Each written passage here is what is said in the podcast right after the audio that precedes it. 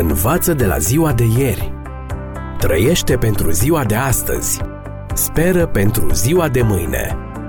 Ascultă emisiunea Timpul Speranței și vei căpăta speranță în ziua de mâine.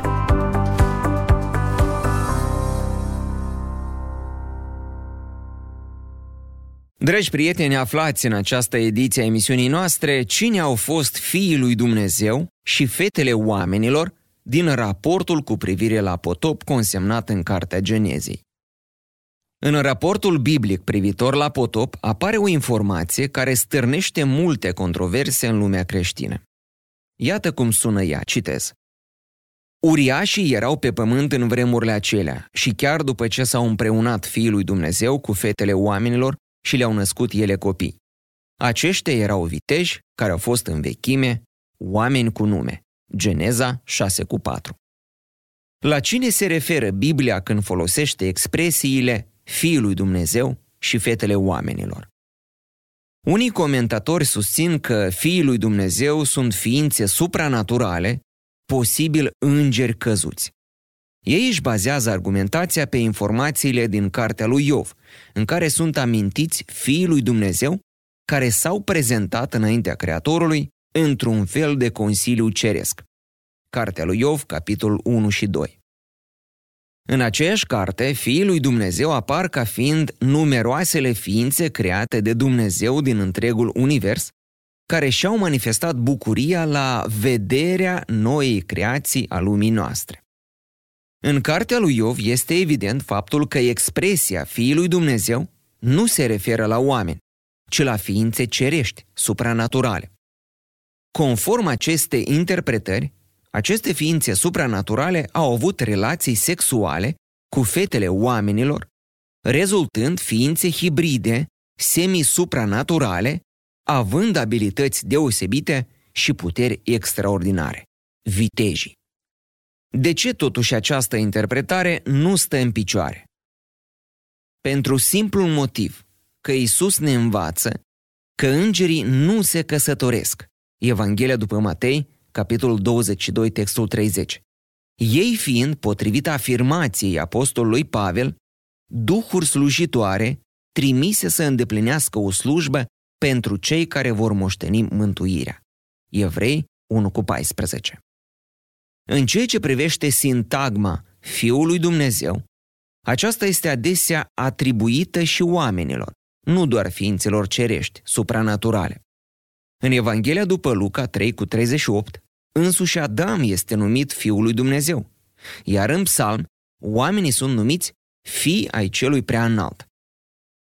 Citind întregul context în care se relatează despre căsătoria fiilor lui Dumnezeu cu fetele oamenilor, aflăm din versetul 2 că, citez, Fiii lui Dumnezeu au văzut că fetele oamenilor erau frumoase și din toate și-au luat de neveste pe acelea pe care și le-au ales.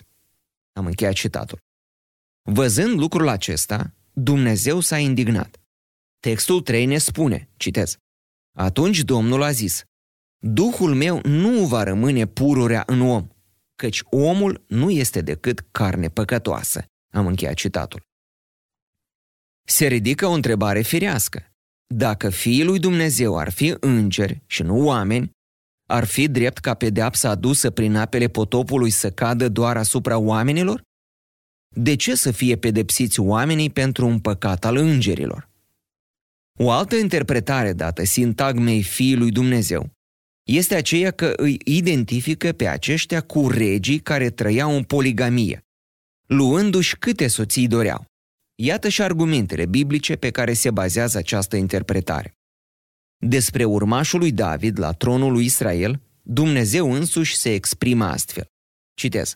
Eu îi voi fi tată și el îmi va fi fiu. Am încheiat citatul 2 Samuel 7 cu 14. Iar în cartea 1 Cronici 28 cu 6, Dumnezeu îi spune lui David, citez, Fiul tău Solomon îmi va zidi casa și curțile, că l-am ales ca fiu al meu și îi voi fi tată. Am încheiat citatul. Conform acestei interpretări, fetele oamenilor ar fi acele femei fără viță regală care făceau parte din haremul unor astfel de regi. urmașilor devenind viteji războinici vestiți. Partea slabă a acestei interpretări constă în faptul că nicăieri în raportul despre potop nu se face vreo referire la regalitate. Se vorbește simplu despre oameni a căror răutate crescuse până la cote inacceptabile și despre făpturile care își stricaseră cale pe pământ. Geneza 6 cu 12. Dacă Solomon, în mod particular, a fost numit fiu al lui Dumnezeu, totuși Biblia nu ne spune că toți regii din Palestina sau Orientul apropiat ar fi avut acest titlu. Cea de-a treia interpretare susține că fiii lui Dumnezeu erau urmașii lui Set, oameni prihăniți și temători de Dumnezeu, în timp ce fetele oamenilor erau descendentele corupte și imorale ale lui Cain. Argumentele în acest sens sunt texte biblice în care expresia fiii lui Dumnezeu face referire la oamenii neprihăniți.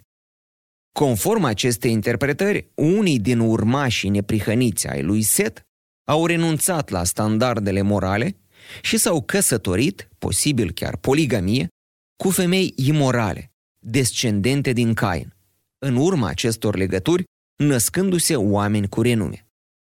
Faptul acesta l-a indignat pe Dumnezeu, fiind una din cauzele care au grăbit nimicirea omenirii antediluviene prin potop. În concluzie, dragi prieteni, Biblia nu vorbește în Geneza capitolul 6 nici de căsătorii între îngeri și oameni și nici de haremurile unor regi antici, ci pur și simplu de stabilirea unor legături neaprobate de Dumnezeu între oameni neprihăniți care, renunțând la principiile lor morale, au intrat în relații cu femei de moravuri ușoare, înstrăinate de Dumnezeu. Învață de la ziua de ieri. Trăiește pentru ziua de astăzi. Speră pentru ziua de mâine. Ascultă emisiunea Timpul Speranței și vei căpăta speranță în ziua de mâine.